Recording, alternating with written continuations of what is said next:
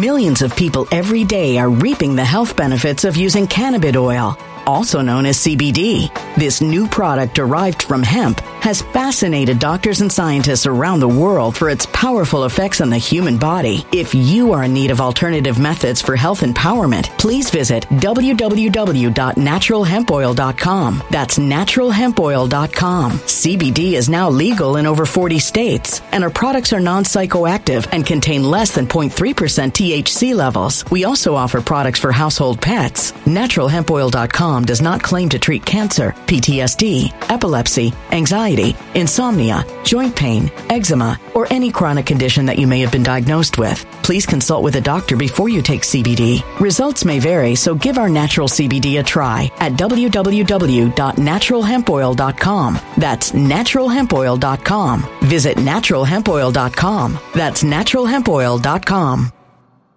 When it comes to stubborn belly fat, we're all searching for a miracle pill. Generally, you have to use multiple products that target belly fat differently to manage excess weight around the stomach. Some products may focus on abdominal exercises or dietary changes, while others might focus on boosting metabolism or controlling cravings. But believe it or not, I may have found a solution that removes the need for juggling through multiple weight management products. It's called Belly Trim, and it's more effective at targeting belly fat, enhancing metabolism, and promoting a toned midsection better than most weight management products I've seen typically found on store shelves. Tens of thousands of five star reviews back up the notion that Belly Trim is not only a breakthrough in a bottle, but that it also removes the need for us to use countless diet pills and fat burning supplements. But there's more. If you place your order for Belly Trim now, you'll also receive 51% off, free VIP live health and fitness coaching for life, two free new ebooks titled Top 10 Foods That Burn Belly Fat and Top 10 Exercises to Reduce Belly Fat, a 60 day satisfaction guarantee, and last but not least, free shipping. Simply go to www.trimwithus.com. That's www.trimwithus.com to take advantage of this limited time deal before they sell out. Once again, that's www.trimwithus.com. Order now. Energy bills are rising at a historic rate, and there's no end in sight. Talk to enough people, and you'll soon realize nearly everyone's shocked at their recent electricity bills. Some studies reveal energy costs have skyrocketed by as high as 60% in as little as two years. That's why tens of thousands are installing this magical little device from SavePowerBills.com to help slash their energy bills. This sophisticated gadget stabilizes electrical currents, reduces dirty electricity, and helps protect your appliances and electronics. Simply plug it into your home wall outlet to help lower energy consumption and ultimately help reduce your power bills every month. Countless five star reviews back up the notion that this device is one of the most efficient ways to save money while beating the greedy power companies. But there's more. If you order now, you'll also receive 65% off, fast shipping within the USA, hassle free returns, and last but not least, a 60 day satisfaction guarantee. Just go to savepowerbills.com to take advantage of this limited time deal before they sell out. Once again, that's savepowerbills.com.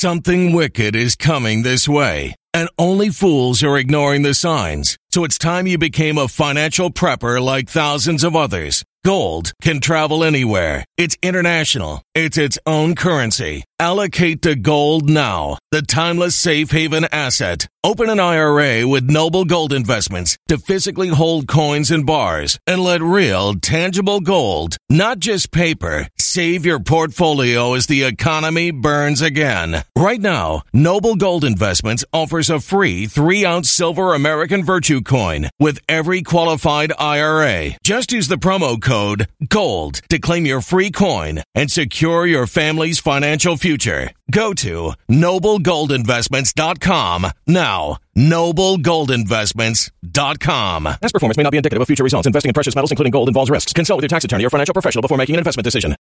20 years ago, I would have never really put a lot of credence to the, the, the industrial complex, the military, but I do now. I really do. I think that whole machine, that wealth of machine, pushing Americas into war, pushing us to funnel these wars. I mean, we spent 20 years at war.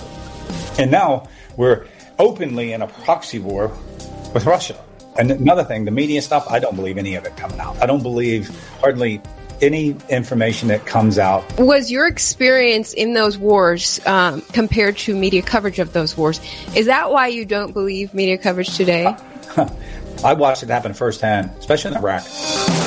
Well, USA Today is now reporting that support for Ukraine is wavering and faltering. Multiple countries, including the U.S., not as supportive of Ukraine in the war with Russia. Beyond the surface, I'm, I'm Ivory Hecker. Elizabeth Lane here.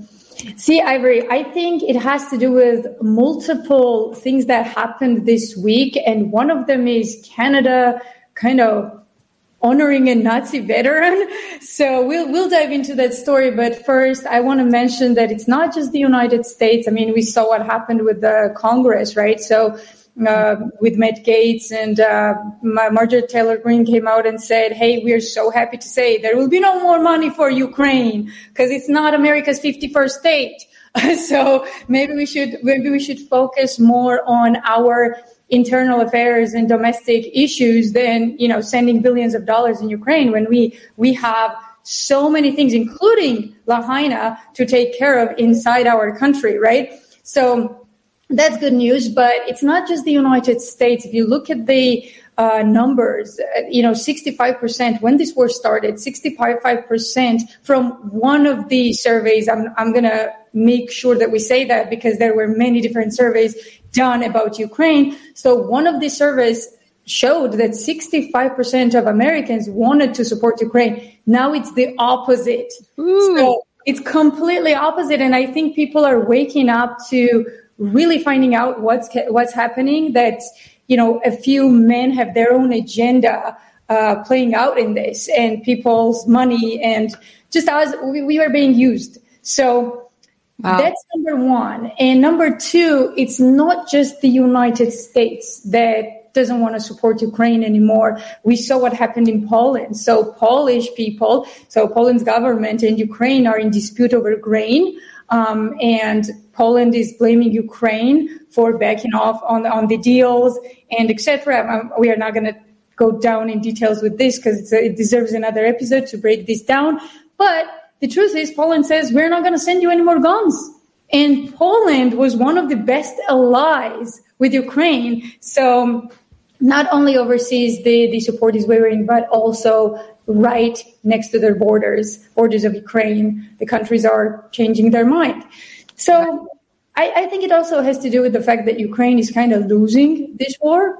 And, you know, there are a ton of soldiers that are surrendering, giving up because they realize that, you know, it's, it's a suicide mission. I, I personally interviewed one of the uh, SBU agents long time ago, somewhere a year and a half ago, um, which we could provide that video, I think, still even though YouTube took it down. So, oh yeah. So he said that even back then, they were sent on suicide missions. So even the soldiers are like, hey, so if I'm going to die for nothing, I'm not advancing here. So I'm dying for nothing. It's not like we're gaining ground here. So if I'm going to die, I'd rather take my chances as a, you know, as a slave and surrender and then get shipped back to Ukraine at some point or meet my family in Russia uh, and it's it's very no, uh, important to say that Russians are offering Ukrainians uh, free surrender, meaning that they are tuning in their frequency and saying, "You're not going to be harmed. We we are going to feed you. You're going to be just fine. All you have to do is is give up." Right? And we saw these videos and advertisements that Russians put out, uh, which pretty much shows exactly how it, it will go for Ukrainians. And uh, I think it's uh, good to add on that video as well. This is Russians uh, actually putting money into clips showing Ukraine that you have better chances to live freely if you surrender. We don't want to kill you. So that's one. And that now, they've been killing. I mean, the Russians have been killing people, right? I mean, just yeah, today, AP reporting Russia strike on village kills 51. Uh, so you're saying Russians are are pretty much saying we'll be nice to you if you surrender. We'll keep killing. Yeah, you. of course. I mean, it's war. I, right. when it's war, you're gonna kill the other party, or they will kill you. And remember that famous video. Um, I don't think we have it as we speak, but we can always link it down below on YouTube. So remember that famous video um, of this bombing of the marketplace, public marketplace. I can provide that video where every major channel said that it was Russia killing innocent civilians, and Russia says, no, no, it's not us. And week after investigation, even Wall Street and New York Times came out and says, actually, it was Ukraine. Oh, wow. But, yeah, I mean, it's, uh, we can link this video. This happens all the time. So I'm not so surprised. Ukraine hurting its own people. So this, this AP headline, you know, yeah. is, was it Ukraine who just did so this like, to get funding. Zelensky needs funding. So if he can show that his country is being ravaged, it might help. You know, we, but we don't have evidence of that so far here. But yeah, Zelensky so is desperate for funding right now. 100%. As a, a, the U.S., a, a, top funder is backing off that top reason, a big reason that uh, Kevin McCarthy was ousted as House Speaker is that he was doing a secret deal with the Democrats on Ukraine funding, according to Matt Gaetz. Isn't that funny? Like to, to sit back and think about this. So you have a Republican speaker making a secret deal with Democrats for some country that he cannot pinpoint on a map. Like, you know what I mean? So it, it's, I mean, it's absolutely shocking, but I want to focus on one of the major developments that happened uh, just a week ago, which is Ukraine honoring uh, Yaroslav Hunka, which is a known Nazi veteran. So remember when Russia was screaming like with everything they had that we are denazifying Ukraine. We are not going to be okay with Nazis in Ukraine. And every channel, if people go to Gray Zone um, or YouTube channel for Gray Zone, whichever you prefer, guys, they did a really good uh, merge, merger of these clips from CNN, BBC, ABC. All of these major channels are there saying that there are no Nazis in Ukraine. What are you talking about? Like, Zelensky is a Jew. How can he ever support Nazis? If you have that clip, Ivory, where Zelensky and Trudeau are applauding a Nazi veteran, Yaroslav Hunka, who was in one of the most brutal SS units, could you play that for me, just so that we can see a Jew applauding a Nazi who killed a bunch of Jews? There we go. A Ukrainian veteran of the Second World War. There we go. That's Yaroslav Hunka. Ukrainian independence against the Russians and continues to support the troops today, at his age of 98. Invited Anthony Rota to witness Ukrainian President Volodymyr Zelensky's address to Parliament. Yaroslav Hunka is one of his constituents. He's a Ukrainian hero, a Canadian hero, and we thank him for all his service. That was Canadian the jubilant scene Friday. Now new details have emerged about that war service MPs applauded. Hunka served in the 1st Galician Division, a voluntary unit commanded by the Nazis. The unit is complicit in the Holocaust. They this Jewish human rights campaigner says there's no defending former soldiers like Hunka. You swore allegiance to Hitler, and you were involved with the massacre of civilians. There we go. So it doesn't matter if you uh, try and claim that you were defending against communism, you were still involved with the Nazi war machine. Yeah, so that House Speaker in Canada has since resigned in embarrassment. So, you know what I want to talk about real quick? Just the, the conniving plan these people had, because there is no other explanation, right? So their defense was, oh, we had no idea that he was with the, with the Hitler. And that's just like, what are you talking about? So first of all, he's in a chamber. So everyone is vetted. You can't even go there, especially be honored if they don't know who you are, right? So let's say they made a mistake. Everything happens. Stupid things happen, right? Let's say they made a mistake. You saw the speaker standing up and reading something like this, which he did.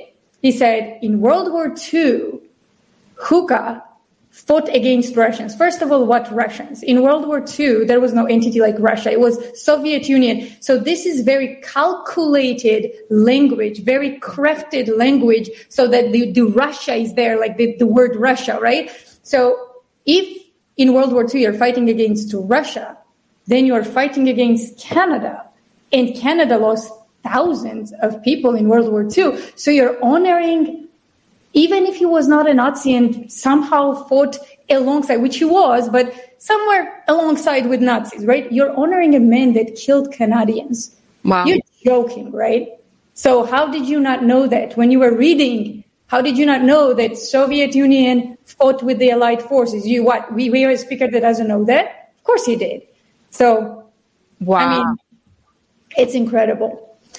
Yeah, this was bad. so then Justin Trudeau does an apology. We have that video. Yes. Obviously, it's extremely upsetting that this happened. Uh, the speaker, speaker has uh, acknowledged his mistake uh, and has apologized. Uh, but this is something that is deeply embarrassing to the Parliament of Canada and, by extension, to all Canadians. I think particularly of Jewish MPs and all members of the Jewish community across the country who are uh, celebrating Yom or commemorating Yom Kippur today. Uh, I think it's going to be really important that all of us push back against Russian propaganda, Russian disinformation, and continue our steadfast and unequivocal support for Ukraine uh, as uh, we did last week with announcing uh, further measures to stand with Ukraine in uh, Russia's illegal war against it. So, you know what's amazing about this video? He starts apologizing that he just honored a Nazi by the way, he had a private meeting with him as well. Trudeau actually privately met this Nazi, shook his hand, honored him privately. Oh, yes. So he's apologizing for honoring a Nazi, and somehow he manages in the apology to squeeze in Russian propaganda. What does Russian propaganda has to do with any of this? Like Russia that is cleansing Ukraine from the Nazis somehow is responsible for Canada honoring Nazi. I mean, this is beyond ridiculous. And I don't even know if there's any individual that is okay with this conduct, whether Trudeau, it's Trudeau or, or Canadian government or Americans in that matter. Like, it's just ridiculous, beyond ridiculous. So I think it's time we brought our guest because I have a really timely question for him. Ed, you are a veteran SEAL, okay? So you've seen many different battles. You've done so much for your country. How does that make you feel when Canadian government honors a Nazi that in World War II, there's 420,000 Americans that died. How does that make you feel? Well, I'm not Jewish, but I, I, think as the Jewish folks would probably they they don't. I have never met a Jewish person that would uh, forgive, so to speak, um, anyone that was part of the Nazi regime. But Americans died in the hands Americans of died there, yeah, yeah, of course, and uh, um, you know some Canadians, obviously, as you as you mentioned, but um, yeah, I, I, obviously they made a mistake somehow. Maybe they just got caught. I don't know, you know, because a lot of times people only apologize once they get rolled up and get caught for what they did or what they said. Um, yeah, that's that's pretty bad situation, I would say, for them all around. So Canada lost its House Speaker due to resigning in embarrassment. America has lost its House Speaker uh, due to, uh, in part, a secret deal on funding Ukraine. Uh, support for Ukraine is faltering. Now, a lot of the concern being voiced in mainstream media is that, like Trudeau said, this is an illegal war, that Russia was really overstepped its bounds, and if they get away with this and Ukraine surrenders, what precedent does that set? How does that empower Russia or even other countries to overstep their bounds and, and hurt other countries? So what's your take on that, Ed? Well, what war is legal? I don't know. I mean, who, who decides what is and what is not legal? Um, I obviously served in Iraq multiple times. Uh, was that legal? Um, the weapons of mass destruction was a reason for invasion. Were there any? No. I was there right at the time. There were none. We invaded a country, we broke them apart. It's still suffering today. Uh, for what? So was that legal? Was that not legal? Law is made by human beings and agreed upon, possibly, but doesn't make it, make it right or wrong. So I have never been to Ukraine. Um, I do know some Ukrainian people here where I live, and most of them identify as being Russian. That, and the eastern part of it identify as Russian. So you know, not backing Putin and saying he's not killing people and murdering people, but like Elizabeth said, that is that's what war is. It's about killing, and there's no nice way around it. Uh, you know, that situation is complicated, and to say the least. But uh, I do not think it just happened overnight. I mean, for what, 20, probably five, 26 years now, I believe Russians have been talking about their borders getting built up with UN forces. Well, they didn't stop doing that.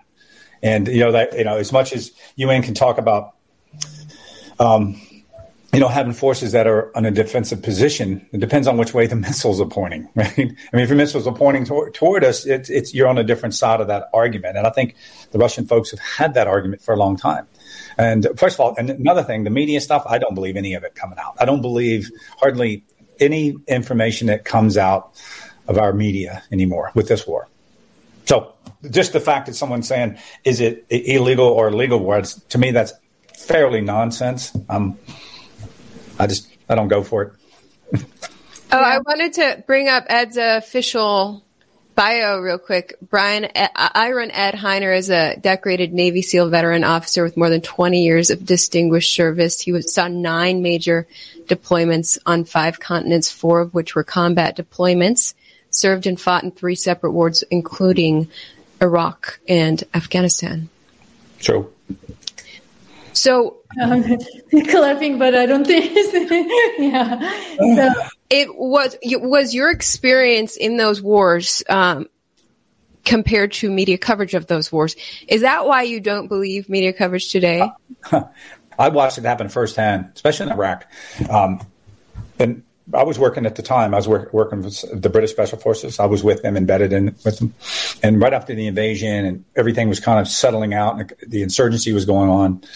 Um, there were times, and we would do kind of clandestine. You would call, I would call, some people would say covert operations throughout the cities, where we would embed ourselves um, in the population to do things. And we would we would literally see this, like CNN reporters and stuff. Before the insurgency got so bad, they were just killing everyone. They would walk around with a camera in these little village marketplaces, and once the v- people saw the camera, they would flock together.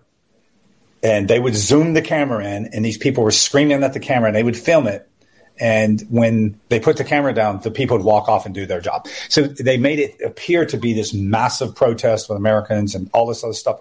None of that was happening until the camera showed up.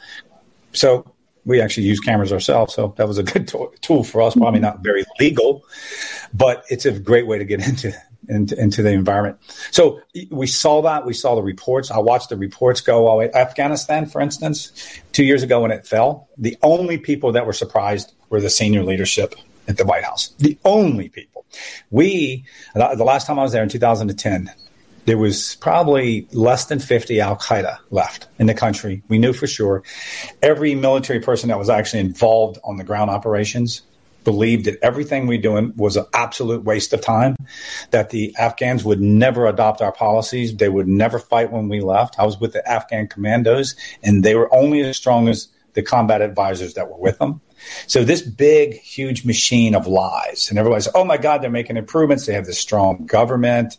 Um, you go outside of Kabul, you drive out in the Wardak Province, probably an hour outside they had no idea who the government was. But they, they, they, couldn't, you couldn't explain to them why a government was important to them.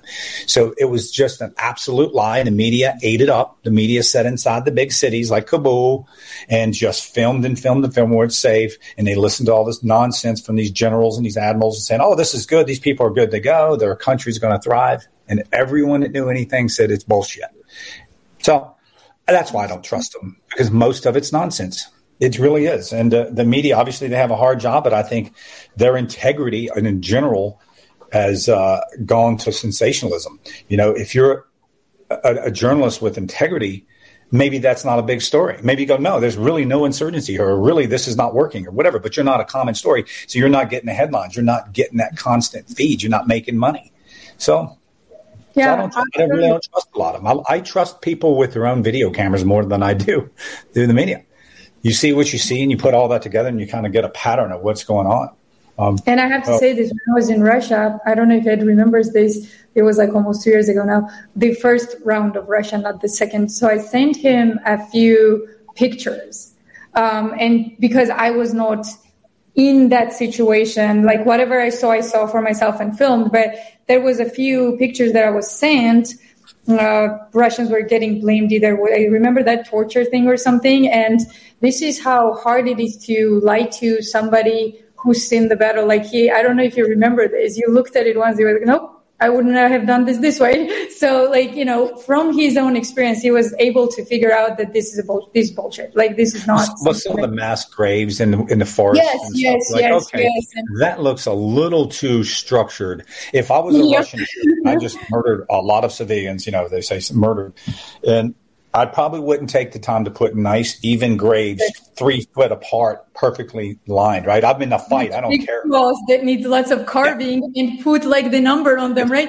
Like I just those, exactly. Why would I document my atrocities? exactly. I mean, I guess the Nazis did that. I, you know, but um, yeah, I just wouldn't. It just looked a little bit too good to be true, and most things yeah. that are too good to be. And true. he turned out to be right. Later on, exactly a year after, we found out that this was Ukrainians doing all of that, putting like filming it like, oh, look at Russian soldiers killing so many innocent civilians. Turns out these were actually soldiers that Ukrainians lost during the attack and they wanted to sell it out as like Russians killing civilians. So it, it, this was is this war is so complicated and so full of. Every war is complicated. Yeah. That's but the only thing. I, I, was one of the things I think we we all American troops that were on the ground involved heavily after 9-11 is that every war is complicated. It's really all the stuff coming out of the Washington nonsense is they have no nobody has a clue uh, what the nuances are on the ground, the history of all of it. So really, I just learned how ignorant I was when I went to Iraq and Afghanistan. It's like how much I really didn't know, we didn't know as a country, and so okay. someone's fueling that up in our, our oh, yeah. you know, with all the money getting thrown around and all those, all, all the things that involved in that big soup of information. It's it's not good information. Ed, could you explain from where you stand? Um, I've done this in my podcast before. I've done this on Substack with articles where the money really goes. So all these Americans think that money goes to Ukraine. Like usual Ukrainians, some mother in Kiev or in Lviv gets like these thousands of dollars and lives better. But could you explain how money laundering works in war? Well, I, I wish I knew I'd be richer. But no, I was just kidding. No, well, you're going to see that the I don't even know how many billions of dollars. Nobody even knows how much a billion is. It's just a big number. Mm-hmm. How much money we've actually given them, and where does it actually fall and land? I can surely bet you from the top of that pyramid when that money comes in, there's billionaires being made overnight. All of Zelensky's people around him, they're going to be billionaires. And by the time it filters down that tree, that pyramid, those battalion commanders, brigade commanders, they're all taking their money. And just like Benghazi and other places in the world, we're passing them off these Javelin, Stinger missiles, all these nice hardware, all these things. Those are getting sold to the black market. Not all of them. A certain amount will make it to the troops. But you're talking, even if you peel off one third of all that money, which I would say that would be a very conservative estimate. It's, I would say more than one third of the money going out there is not going to make it to the ground to fight. Yes. People are getting rich and people are getting at every level, they're going to filter that money off and they're going to make their own money and leave the country or do what they do. Absolutely. So I don't have, I mean, you can't just look at America. We couldn't even find hundreds and hundreds of millions of dollars. And we're an American military is very strict under the Uniform Code of Military Justice, money and conduct, very strict. I mean, you you you misplace fifty dollars and get found out. That's a possible court martial offense. Something. It's lower ranks though. So if let's say if a soldier or even officer or even someone like SEAL Ed Hiner misplaced fifteen dollars, oh, he's going to get in trouble. But when it's the echelons, the elites, then somehow we are losing millions and we don't know where it goes. How yeah. convenient. Yeah. Mm-hmm. I wanted to ask you at uh, USA Today is reporting the Pentagon said in a letter to Congress obtained by the Associated Press that there was 1.6 billion remaining of 25.9 billion to replenish military stocks. So that sounds like a very small percentage of money the Pentagon has left to re- replenish their own stocks with all that they're gi- giving to Ukraine. What does that mean for our own national defense then? Well, the first thing in the military that will go will be training, right? I mean, we'll keep the ready. Uh, I forget the acronyms now, but there's certain ammunition and certain things that are combat ready, can't be touched. But the filler, the the training, the new people coming in, the continuous, uh, um, uh, you know, enhancing your skills. Those types of things will go. So the people, the troops will just use less. They'll shoot less rounds. They'll be less prepared when they use the actual rounds. Yeah. So that's what it, it, it, the troops will suffer. So correct me if I'm wrong. Replenishment also means technique. So here is what I uh, here, here is how I understand money laundering. Right. So we are shipping all this uh, weapons to Ukraine. Uh, like Ed said, some of it will get sold on black markets, very little will make it to Ukraine. But then military industrial complex has a really good excuse to tell Americans we need more money because now we need equipment. So we send, they did this before. We send so much to Ukraine. Now we have to build new tanks. I, I remember that who was a, the, the general who were who was saying to Congress, we, we don't need so many tanks. We've got enough. And they were like, nope, we're going to give it to, to, you anyway. So why, why, are they so eager to give this tech, uh, technology to military? Because here's, correct me if I'm wrong on this. Let's say this tank needs a little bolt to function, like a tiny little bolt, right? That bolt would be $10. But when you are dealing with Congress and military industrial complex, that bolt that costs $10 costs $110. Well, that, could, that, that is true. Right? Well, that is true because it has to be military specs, mil- military specifications, and, and made exactly. on whatnot. But so you know, are- I would never would have thought. Twenty years ago, I would have never really put a lot of credence to the to the industrial complex, the military. But I do now. I really do. I think that whole machine, that wealth of machine, pushing Americas into war, pushing us to funnel these wars. I mean, we spent twenty years at war. And now we're openly in a proxy war with Russia. And I mean, not only, it's not me saying it, that's Congress saying it. That's people in Congress, people of power saying that out loud on the floor. So, uh, I mean, did, did we vote on that? No, we didn't vote on that. I mean, America, I mean, I, I, thought at first I was very nervous with the Russian thing that we would even, I mean, would we push the Russians or would it escalate until someone lit off a nuclear weapon? And then world has changed. Yep. And you know that that that is still a threat. Just a week ago, yeah, just a week ago, British government was debating whether send the troops to Ukraine or not. Like what? And and you know, I always remind Americans because I come from Europe, right? So I'm not uh, originally American, even though I am American. But um, so here's the thing: I always remind Americans you really need to understand these made up enemies, these fake enemies that the first they fed you with Vietnam, this tiny little country that had no beef with you. Then they fed you Middle East one by, you know, one by one, whether it was Afghanistan, Iraq. Now they are feeding you Russia. That is very different from Soviet Union today, right? Yeah. So right. when does it end? But if you look back in American history, if you really look back, who's the, the biggest enemy for Americans? It was the Brits. Brits were the ones who burned down the White House. No other nation has done it. Yeah. Brits were the ones who came and killed Americans here.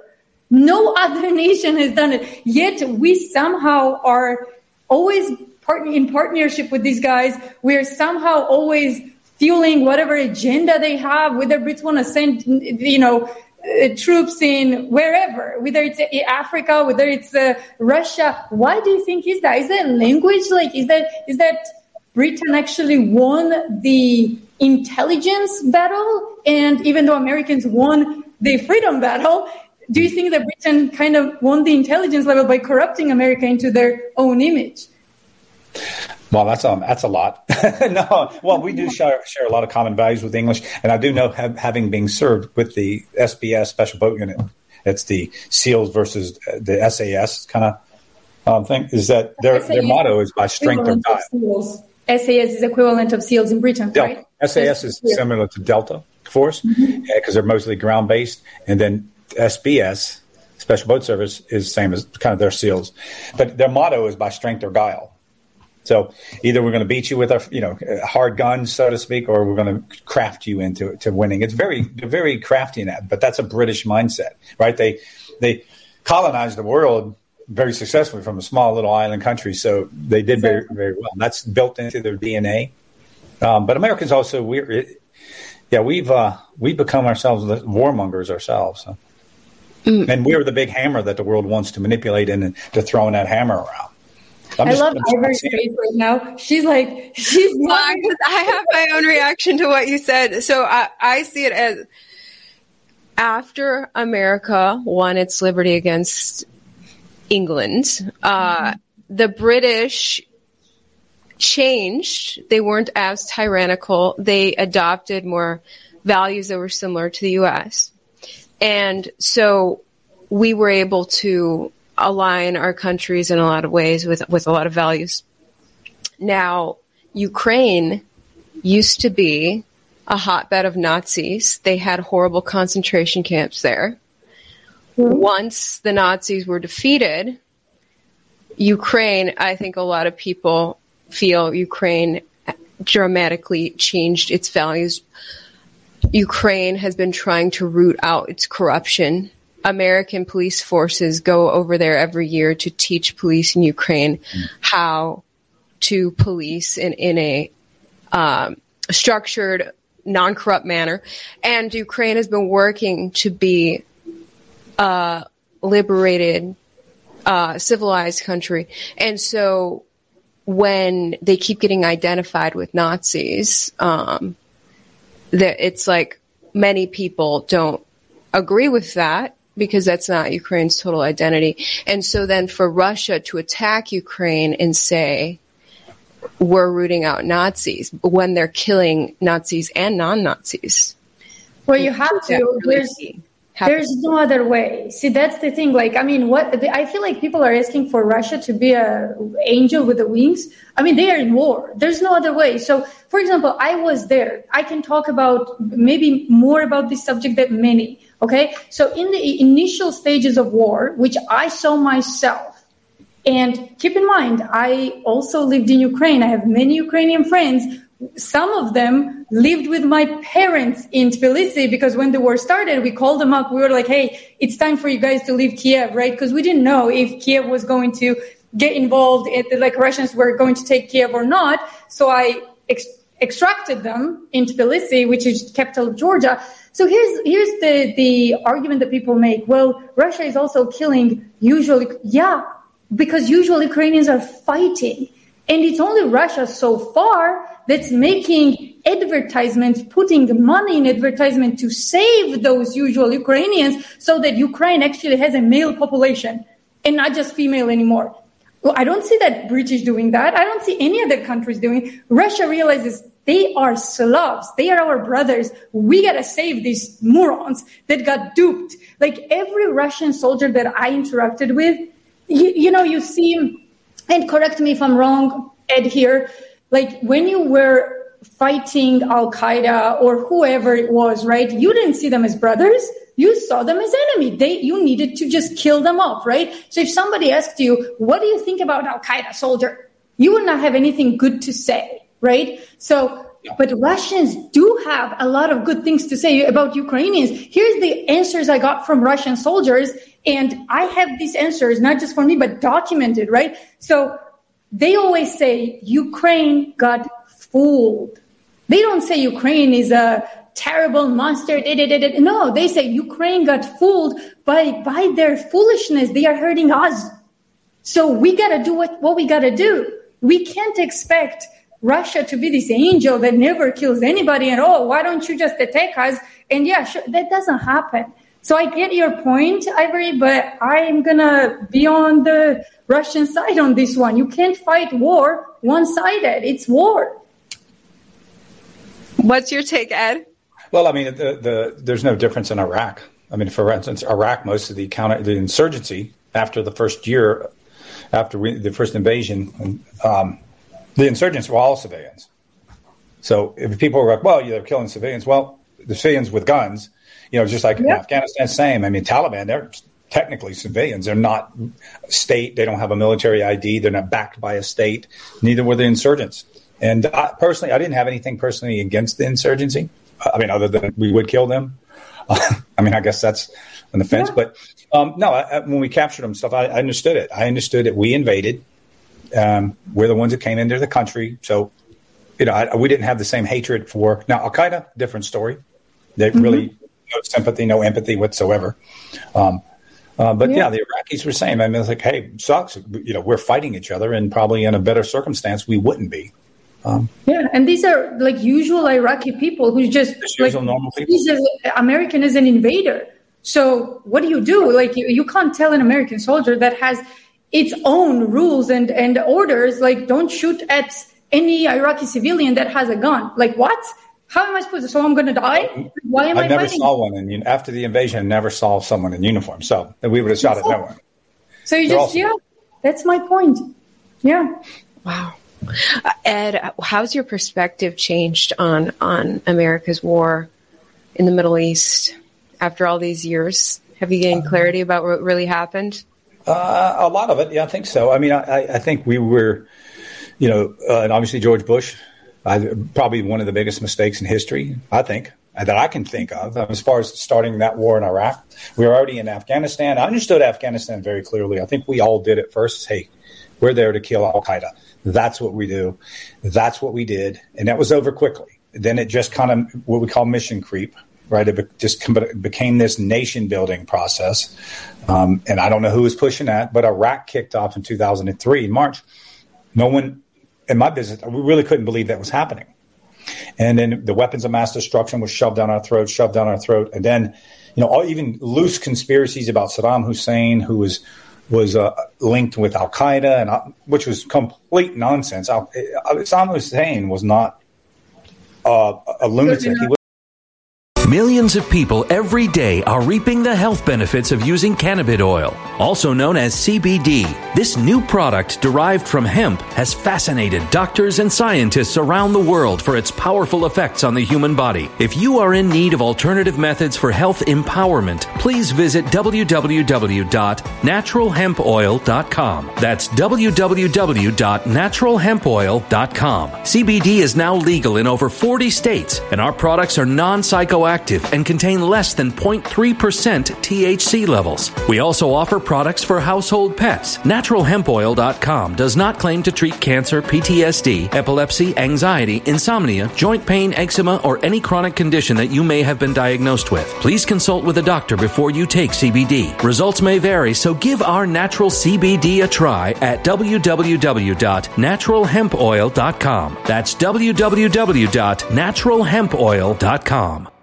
Energy bills are rising at a historic rate, and there's no end in sight. That's why tens of thousands are using this amazing little device from SavePowerBills.com. It's a small but smart gadget that stabilizes electrical currents, reduces dirty electricity, and helps protect your electronics. Just plug it into your home's wall outlet to help lower energy consumption and ultimately help reduce your power bills every month. Order now to get 65% off plus many free bonuses before they sell out by going to SavePowerBills.com. That's SavePowerBills.com. Order Energy bills are rising at a historic rate, and there's no end in sight. That's why tens of thousands are using this amazing little device from SavePowerBills.com. It's a small but smart gadget that stabilizes electrical currents, reduces dirty electricity, and helps protect your electronics. Just plug it into your home's wall outlet to help lower energy consumption and ultimately help reduce your power bills every month. Order now to get 65% off plus many free bonuses before they sell out by going to SavePowerBills.com. That's SavePowerBills.com. Order now.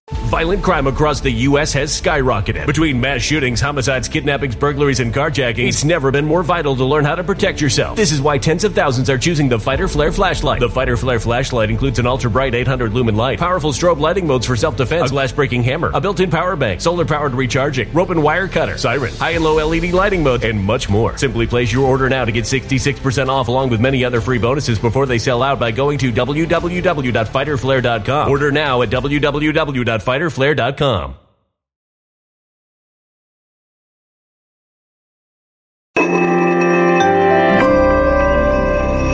A human catastrophe is closing in. Nobody knows how far this one is going to go. You can feel the heat as tension is rising globally. War is expensive. Open a Noble Gold Investments IRA today, and you can claim a free three ounce silver American Virtue coin. Just use the promo code GOLD. Go to noblegoldinvestments.com now. Past performance may not be indicative of future results. Investing in precious metals, including gold, involves risks. Consult with your tax attorney or financial professional before making an investment decision. Extremist mili- uh, religious person. He did, probably wasn't even religious. Did He you believe these things at the time, though? Did you believe the I couldn't weapon- believe the invasion. Well, once the uh, once the invasion happened, and we like a year, basically a year later, like nothing was found. We were like, wow, here we are, you know. Um, and then Al Qaeda came in, so it was a cesspool for foreign fighters to come in, and we'd kill. You know, we got a lot of foreign fighters, uh, but no, it was there was no reason to be there other than uh, it was we were we wrongfully invaded. In, in my opinion, Now, some people, I'm sure they still hold on to. He was a dictator. He was bad. Yeah, there's a lot of bad people out there. You know, it depends exactly. on what side of the you're on. Including in the U.S. Yeah, I mean, you can ask a lot of people in that world, um, and they they think U.S. is awful. Exactly. So. No, I agree. I agree. So Ed, I want to uh, talk about your career, and you know, so put politics aside. It's very interesting how. So okay, if we, God forbid, but if we ever have to go in war with Russia, and you know, people have hard time understanding. They think the American military is absolutely invincible, and that is not true. And I think I, I listened to um, was it uh, Colonel Macgregor? Like I, I can't remember, can't remember who said it. Either way, so that's not the case. Also, American military is used to fighting wars with tribal people. They are used to fighting wars in small, you know, like you would know this. I don't have to teach you that. But what's going on in Ukraine is very different. It's multiple professional armies going at each other. That's very different. So do you think strategically you're looking at the US, right, on the other side? Yeah. And then looking at Russian map and you're looking at what Russians can do, keep in mind that most elite Russian soldiers are not even used in this battle yet. So here's the thing do you think that we can win this war if we get involved? Uh, well, winning, well, that's that's a whole different thing. Um, but we would, in short order, I won't I won't call how many days it would take. Less than sixty days, we would absolutely destroy the Russian military, the infrastructure, the Russian troops would be virtually worthless. They would just be destroyed and killed. We we see what they don't they don't have that expeditionary, and I didn't know that until I watched the Ukrainian war. I'm like, holy smokes, they're very primitive. We would technologically and just military understanding, we would destroy them before they could ever regroup. Now, the insurgency that would follow would be a difference, and that's what we learned in Iraq and Afghanistan: is that mm-hmm. unless you're willing to go all out and kill everyone, you're going to have problems. And that's when I I was on One American News when months before the invasion, uh, Russians invaded, and I said, you know, it's going to be very simple. It's going to be about the insurgency. It's going to be about when people pick up guns and fight against, and you don't know who they are. So Colonel Macgregor, Colonel Macgregor says completely different story. He says that we cannot even not destroy Russian uh, military. But I would, I would, I would disagree with you on that because I saw this firsthand and what Russians did and how small like sources they used and pretty much advanced to the point of Kiev. So, um, so I would dis- I, I, would disagree with you, but you you have we your. Wouldn't even well, we wouldn't even have to have troops on the ground. We would have enough aircraft carriers in the spot. So you're, oh, you're aircraft. talking about you're talking about pretty much bombing, like for, for yeah. like similar to Iraqi approach. That's what you're saying. Well, when we if we look at the invasion of Iraq, right? I mean, it was we mm-hmm. went through all the way from the south all the way up through Baghdad in a very short amount of time. And yeah, there was there were Iraqi, they didn't have technology, but it was only as we moved as fast as our logistics could keep up. That was it. Yeah, but Iraq is different than gas Russia. troops and stuff. What's that? Iraq is very different than Russia. Russia has very sophisticated navy. It has very sophisticated air force. It, it's not your typical. Iraqi is like not even close. Like Iraqis cannot do anything. Russians are not the same case. Yeah, it's true. But just watching what they've been able to do uh, in Ukraine their conventional military would get crushed quickly. I mean, without nuclear weapons. You're yeah, saying that Russia proved its lack of sophistication by how it approached Ukraine? Well, they I did. I mean, just the logistics, because logistics in major ground wars are what wins wars. I mean, most people in the military understand that. As fast as you can get the bullets and bombs to the front is as fast as you can move. And it's about it used to be, I don't know what the ratio is now, and the conventional forces know a lot more than me, but about a 10 to 1 ratio. If you want a gallon of gas in that tank, you got it takes about 10 gallons to get it to the front. But so you're forgetting the objective, though.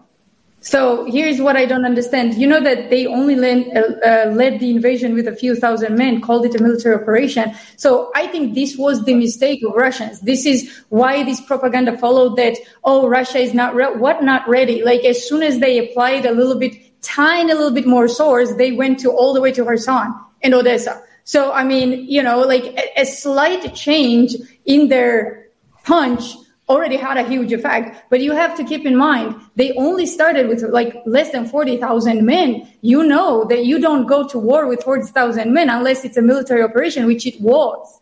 So I think you, what you're saying would be correct if we take the initial like first year of Russian conduct because they had no intentions of taking Ukraine.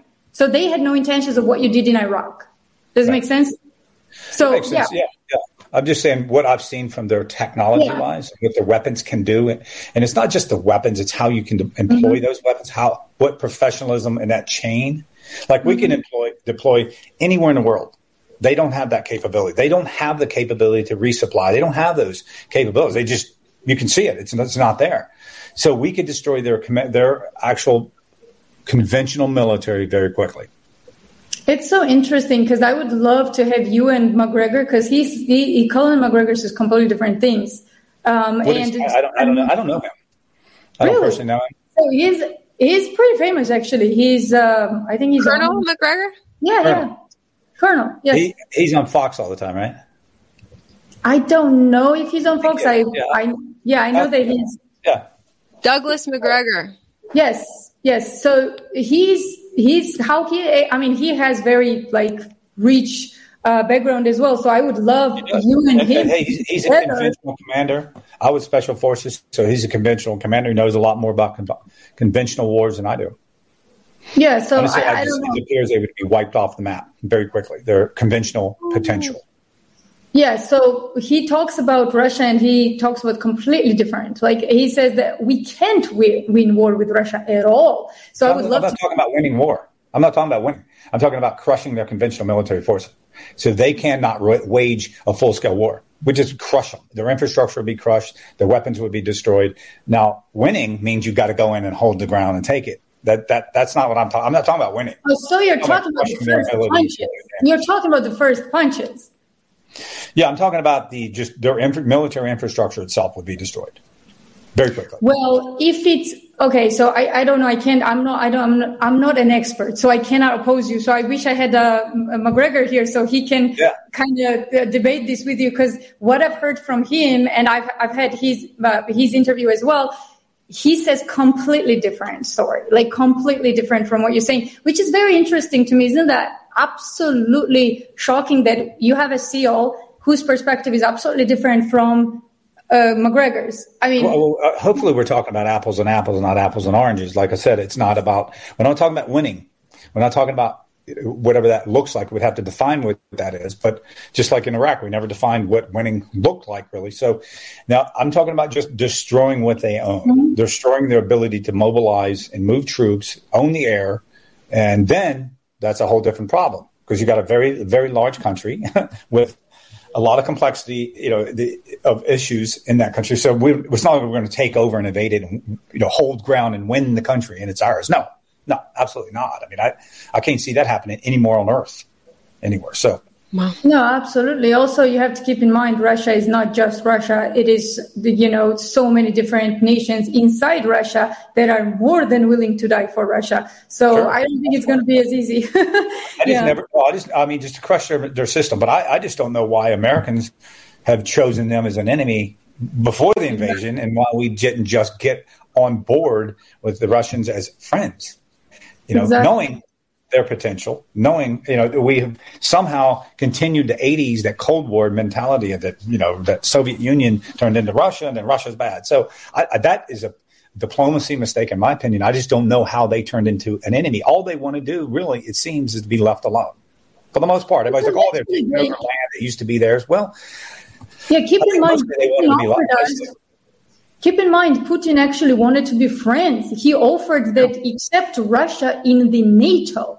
I mean, what else can he say? This is the guy that says we are committed to friendship. Why don't you accept not uh, us in NATO? Who's gonna dare oppose us when Russia stands with America in NATO? It would be that no matter what happens in this world, Russian and American sources, uh, I mean, soldiers would fight together against it. And guess what? U.S. said no. See, like, that's no. victory to me. to me, that would be victory is by that by guile, not strength. Like the Brits talk about, it's like, hey, at least form up. You know, as Sun Tzu said, right? Keep your enemies close, and or you know, keep your friends close, but your enemies closer. Um, that that kind of mindset is like, hey, if we keep them on board with us and let them do what they're going to do, they're different than we are. Exactly. Just, don't, we, we don't need to pick enemies. and I don't, I don't want to. We already have like, one in China. The whole world thinks we're at war with China already. Like Exactly. Listen, I don't want to sound like racist here, but here's what I have to say, knowing Russians as well as I know, okay? So I know Russians really well. I come from They're Georgia. Not woke. I know that. Yes. They're not so, into the woke thing, so not at all, not at all. And I think no. it's a phase that we're going through, and you know, it, it will go away at some point. But here's the mistake, and I want to hear both of your opinions. Here's the mistake that we made. Okay, so Russia extended a hand of friendship to us. We said, we don't care about you. We've got other agendas. Go deal with whatever you want. And very soon we turned them into enemy. But here's what happened. Russia realized that, well, everyone in this world needs partnership. If we didn't need partnership, we wouldn't be uh, Nuland wouldn't be running into you know African villages trying to settle things in Africa. Like America is not a standalone wolf. It cannot possibly be. This is why we are so eager to fight for partnerships like Ukraine, Georgia, like whatever, right? Even in Africa, third world countries, we really want to get them to stay as our ally, or I would phrase it as slaves. That's how we treat them. We suck on their cobalt and all of this. But, but the truth is we are trying so hard, right? So why do we think that Russia would not look for allies if the US turns down turns down Russia, right? So that's what they did. Did they want to ally with China? Every sane person that knows Russians, every sane person on earth that has ever interacted with Russians will tell you that Russia would much prefer to be friends with Americans than Chinese. Okay. That was the last resort. They didn't want to go that route. Now we made it so that we pushed them right into Chinese hands. We were like, we don't care about you. We, you, you are the enemy. And somehow China that has some secret institutions, which Russia doesn't, by the way, China that has some secret institutions in, uh, you know, American cities, countries, states. Like it, it, this is crazy. We are talking about China as like, oh, our ally and trade and friendship and blah, blah, blah, all of that, and somehow Russia is the enemy. Like, what in what world this is okay? You know what I mean? What's your opinion about this?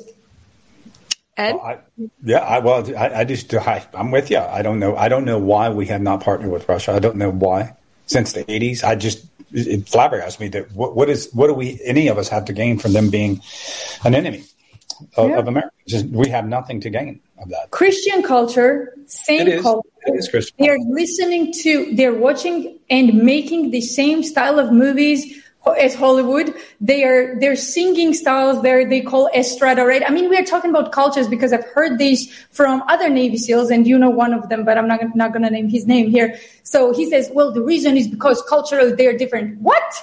Like, what are you talking about? Russians are more like us than anyone, especially Chinese. Like Chinese. Well, I are- mean, unless you're gay or bi or trans or something like that. But I mean, I, right there, but so does Saudi Arabia. I mean, Saudi Arabia has probably virtually no values of ours. Zero, zero. Yeah, very different culture, very different belief system. But uh, Russians are probably closer, I would imagine. I, I don't know many Absolutely. Russians. I know some. Um, so Russians are pretty much like me. What you see yeah. in me, this is Russia. So yeah. I come from Georgia. Georgia and Russia are like very similar. So again, culturally, Russians are much closer to Americans. They like the same things. They they enjoy their small businesses. They want their freedom. They are not like Chinese Communist Party, not even close. You can't put a Russian in a, a you know a sophisticated jail like Chinese people are today. That everything is about like they deduct you know social score right social, social score? score yeah credit score yeah, yeah, social score in China. So like even if you jaywalk and cameras kind of yeah. identify you as you jaywalked, like the government has the right to deduct the money from your debit card without yeah. you ever consenting to it. This But is real. it's also it's how also how you progress into the communist system, right? Exactly. The better your scores, the more you kiss the butt of, you know, the the less you talk bad about your government. All those kind of things. Kind of like North Korea. North Korea is the ring structure. If anyone even thinks you're talking about the regime, you get You're demoted you, or you get beaten. Yeah. So I think that's probably about the yeah the social. Well, I mean, media reports we're getting in America is that Russia is the same. No, absolutely. You better kiss Putin's butt or you're going to jail. You better not criticize his regime or you're going to jail. This That's what not true. get with this And that's absolutely not true. And I think we need an, another episode for it, which I can break this down for you because people don't know, because people don't know Russia at all. If I name somebody like Ksenia Sobchak right now, would any of you know who she is? No. No. Yeah, exactly. You know who she is? One of the biggest opposition of Putin. Look her up. She's rich. She's happy. She constantly criticizes Putin in every single show she has. And, and somehow she walks free. She spends ton of money on her jewelry. Eh, She's not this like your second. No, th- th- like she lives like a rich, Her you plane know. didn't get blown up. Well, I, Oh, yeah. who- who knows what's going on uh, with her, how she's protected, but I know that I know how she's little protected. people in Russia are afraid. My best friend is Russian, and and she has f- her family still there, many friends still there. When things got bad between Russia and Ukraine, and there was a new law passed in Russia uh, that limited free speech there. Um, her, all of her people there, because I, I reached out to her, hey, can I interview some of your people in Russia? What's really going on? They all shut down. Nobody, wa- everyone was afraid to speak to an Amer- American media member for So fear of being this. punished by Putin. So let me explain why. So when the war started, it's a law of war. The, the, the new rule passed not forever. This is what even some Russians, who I call like foolish Russians who left the country. And uh, trust me, I know what I'm talking about here. It's the same law that Britain has, by the way. Why do you think that Mike Jones, a British journalist in Russia, cannot approach a Russian Spetsnaz officer and interview him? You know why? Because Britain will put him in jail. They actually sent the notice out. So here's the thing. So if Britain is the same as Russia, then why are we partnering up with Britain? They have the same law. You can't, you can't get involved with Russian either uh, generals or Spetsnaz or any, you can't interview as a journalist because you're going to British jail. Hey, I agree. And and now we're getting into American exceptionalism. That's why we live in a very special Yeah, nation. I don't have- know about that different than we have that free speech that even the UK doesn't have. No, I agree. It's better in America. I agree with that. It's better Unless you're on social media and you don't believe that the vaccines help. Just saying, I'm not Yeah, getting Like that. you're not going, you're not, You not canceled immediately. Yeah, Right. Unless If you're you not- your account, which, uh, well, and actually that's been going through the court system. Biden, Biden was actually a federal appeals court determined that Biden did violate the First Amendment by directing social media companies to censor. So Biden, we do have a very compromised president right now that is taking Yeah. America away from its exceptionalism, its its difference from the government encroachments of, of England or the government encroachments in Russia. But I, I agree with you that it's better to be friends with these nations than than just poke the bear all the time and and uh, try to stir up war, like it seems that it seems Biden is doing by sending all this funding against the powerful nation of Russia. Uh, he's where's the- where's the asking to get, to get hit directly by Russia. And where's the diplomacy? Yeah. You know, it, it just sounded off. What's in Adam Schiff on the first, you know, uh, immediately was on the floor of the White uh, of the House talking about we're in a proxy war. Remember when they were impeaching Trump, and they were talking. He was he was actually speaking. I can't remember what date it was, but it, it, he was talking. We are in a proxy war. Just immediately, people started saying that. And, and there's where was the diplomacy? Where was the hey, let's have a sit down here.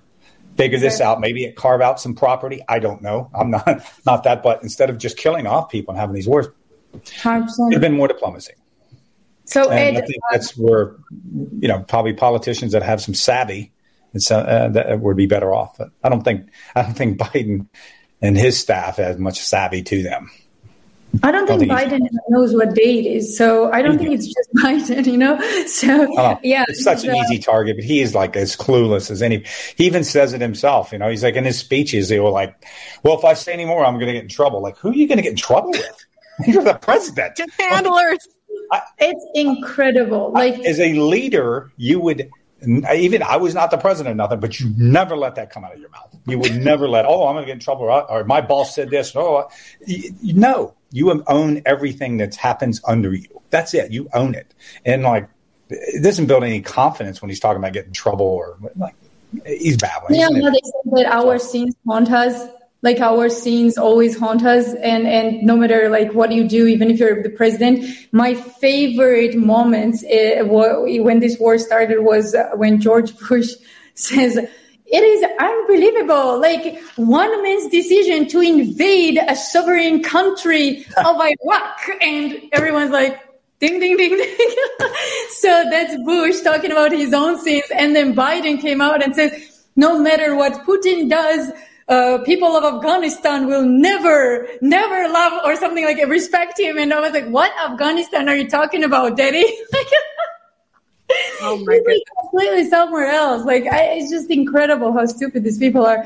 But um, Ed, I want to ask you about your new endeavors. Um, you had a book written, right? So you're writing another one. Don't Two. demote me.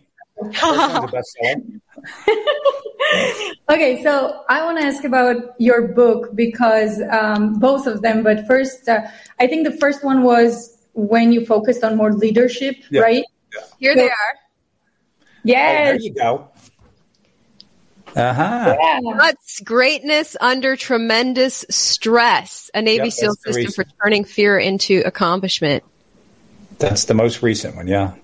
And then uh, first, fast, fearless, how to lead like a Navy SEAL. Yeah. Yeah, that was first, and that really did very well. Hit some bestseller list. Um, uh, but yeah, I'm kind of going backwards. I'm working on different things. The guts, the greatness, and the tre- stress. Tremendous stress was actually. I finished it uh, right when COVID started, so I pulled it back from the publisher to add a couple things in COVID in there. But a lot of it just com- I watched unfold perfectly. Some of the uh, ideas and concepts I hadn't got, so I'm like, I got to pull that back and put some stuff in there. Um, yeah, it just talks about fear and how to manage it and how to um, man, you know, manufacture motivation in your own life. Uh, but I'm working backwards in my life. I'm working from leadership to self leadership, which is guts, and then I'm gonna. My next book, I believe, is going to be talking about ethos, character. That's amazing. So, if you could tell me one lesson from whichever book you want to pick that everyone should apply in life, what would that be? Uh, well, hmm. let's see. Right off the bat, I guess this the victim mentality, um, extreme ownership of your own life, right? And that's one of the first things we teach SEALs, and we do it very simple. It's a very, it's not hard because you know most people don't understand, but the first six months of a SEAL training, the basic SEAL, there's really nothing high speed. There's no fancy weapons, nothing. It's just a lot of cold water, a lot of sand, a lot of hard, heavy logs, a lot of pain. And we twist the body to mold the mind. But one of the first things we do, and it's very effective, is you learn language discipline. Okay, language discipline is what language do you allow yourself to use? And our and say the students as they're going through, we give them way too much to do and too little how they prioritize. But when they come up and it's like, hey, did you get it done? It's either yes, no, and I'll be clean here. It's I effed up. I messed up, right? And that's the three responses you you can you accept. So over time, yes, no, and I messed up. It starts. Most people default to excuse making. Well, my dog ate my homework. Whatever those cases are, right? All those things default to. So it stops them in their mind from defaulting to excuses because we don't care. We punish them and physically remediate them physically, you know, brutally. And over time, they start to separate themselves from excuses. So they start to own the outcome of their own life. Because you know, on a mission, you can you can say, and I, I've had this happen.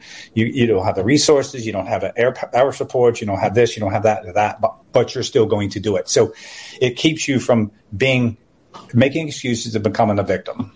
And I think I teach kids in the foster youth and juvenile court systems around San Diego. I have an organization that does that. And that's one of the first things we teach them is that yes, you've been victimized, but you're not a victim. And here's how you how you form get away from that, right? How you form a different relationship with your own life and to get away from that victimhood. And it's by language, by choosing your language.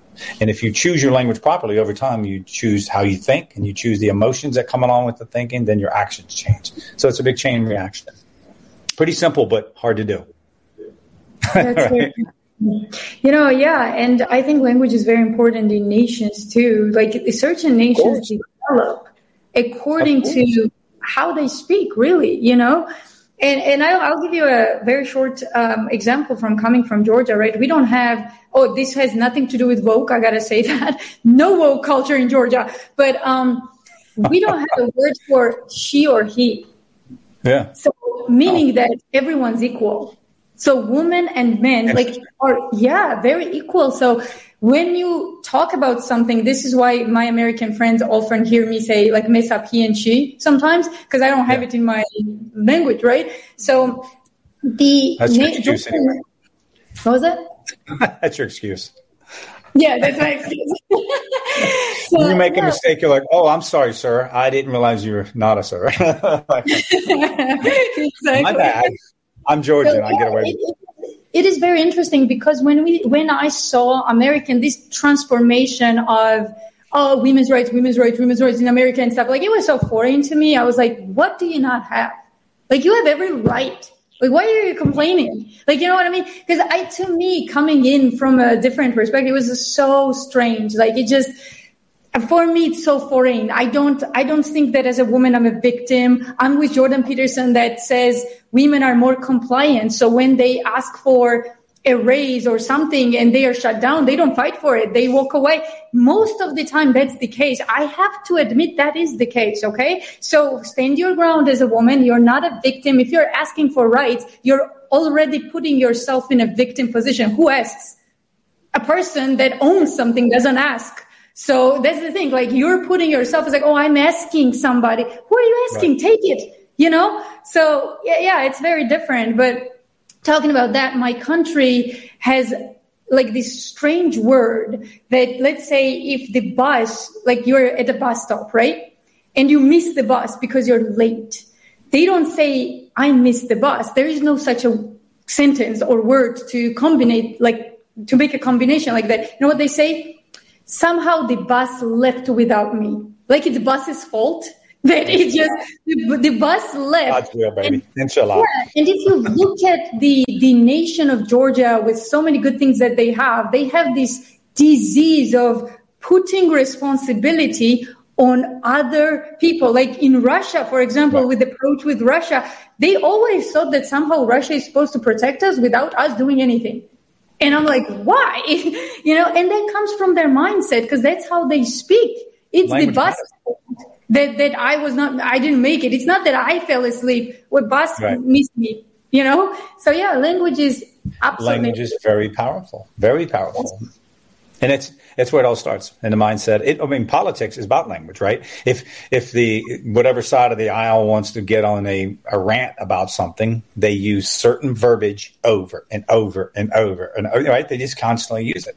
And, you, and when you you know when you're tuning into channels and you hear the same exact phrase from each network, except for you know the opposing networks you, you know they're that's what they're doing. They're manipulating. Like you said like instead of using well the you know we fought the russians in the 80s no we fought the soviet union right?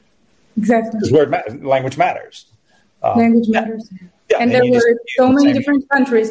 And i want to say this real quick before we wrap up. So guys when we fought russians on soviet union and trust me it's really hard for me to say because who were the most distinctive and distinguished leaders in Soviet Union. Could you name them? Could you name them, both of you? Give me, give me two names. Is Soviet Gorbachev? Yeah. Well, who else? Like Gorbachev most... was probably one of the most uh, powerful men. Really? Are you sure? As Americans concerned, Stalin was not. Are you sure that Stalin was not the most powerful?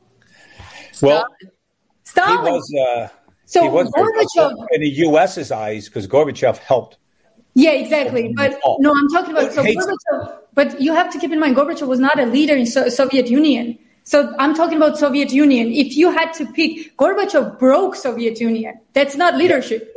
So I'm just saying, he, yes, he was powerful to us.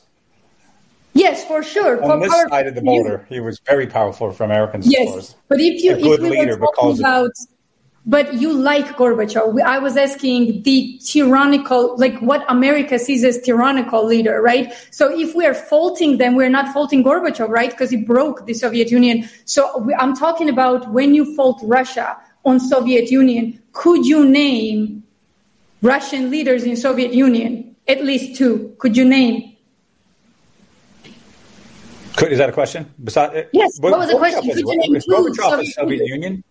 Gorbachev was Soviet, Soviet Union, and so was Stalin. So, Stalin. Okay, so I'll take Stalin because, like I said, Gorbachev broke Soviet Union. He doesn't count as a leader, but brutal.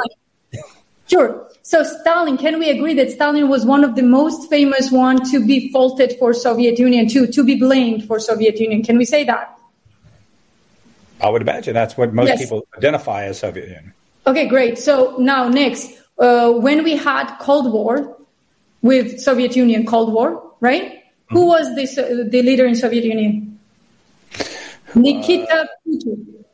Khrushchev, right? Nikita okay. Khrushchev was the leader. Okay, let me explain you something. Born yet, so that... Listen, I know what I'm talking about. This is my subject, so I'm not gonna I'm not gonna be done with this. Listen, so here's here's something that I want you to focus on as Americans, as both of you, right? So we fault Russia for Soviet Union. We keep saying, oh, Soviet, Soviet. Okay, so let me explain something. The most ruthless leader in Soviet Union was Stalin. Stalin was born and raised in Georgia. Yeah, it hurts me to say that I'm from Georgia, but he was born and made and raised in Georgia. Now let's talk about the hmm. second leader that had a biggest tension with America. That is Nikita Khrushchev. You know where Khrushchev was from? Where? Kiev. Well, actually, Ukraine, not Kiev. Ukraine. So every leader that ever had a tension with America was from either Georgia or Ukraine. So just think about that a little bit, okay? So we have Ukraine like as our ally, like just funneling money there, and we have Georgia as our second ally right next to the Russian borders. So why are we blaming Russia? Just, I just have a question. Like we have two leaders that are not even from Russia, guys and yet we're blaming from Russia. Khrushchev was the one, by the way, who started this craziness in Crimea. He was the one who took Crimea, Russian territory, and just gifted Ukraine as like, that was no tomorrow. So again, before we talk about this stuff, we really need to know what we're talking about. And, and I feel like Russia has been a victim of lots of misinformation. And I always feel very contempt to when I when you know this subject and you spend so many years and you come from the country that knows all this stuff in detail, you you are part of it. You have to speak, you know? Well I think that's that's that was our issue with just call it Iraq, right?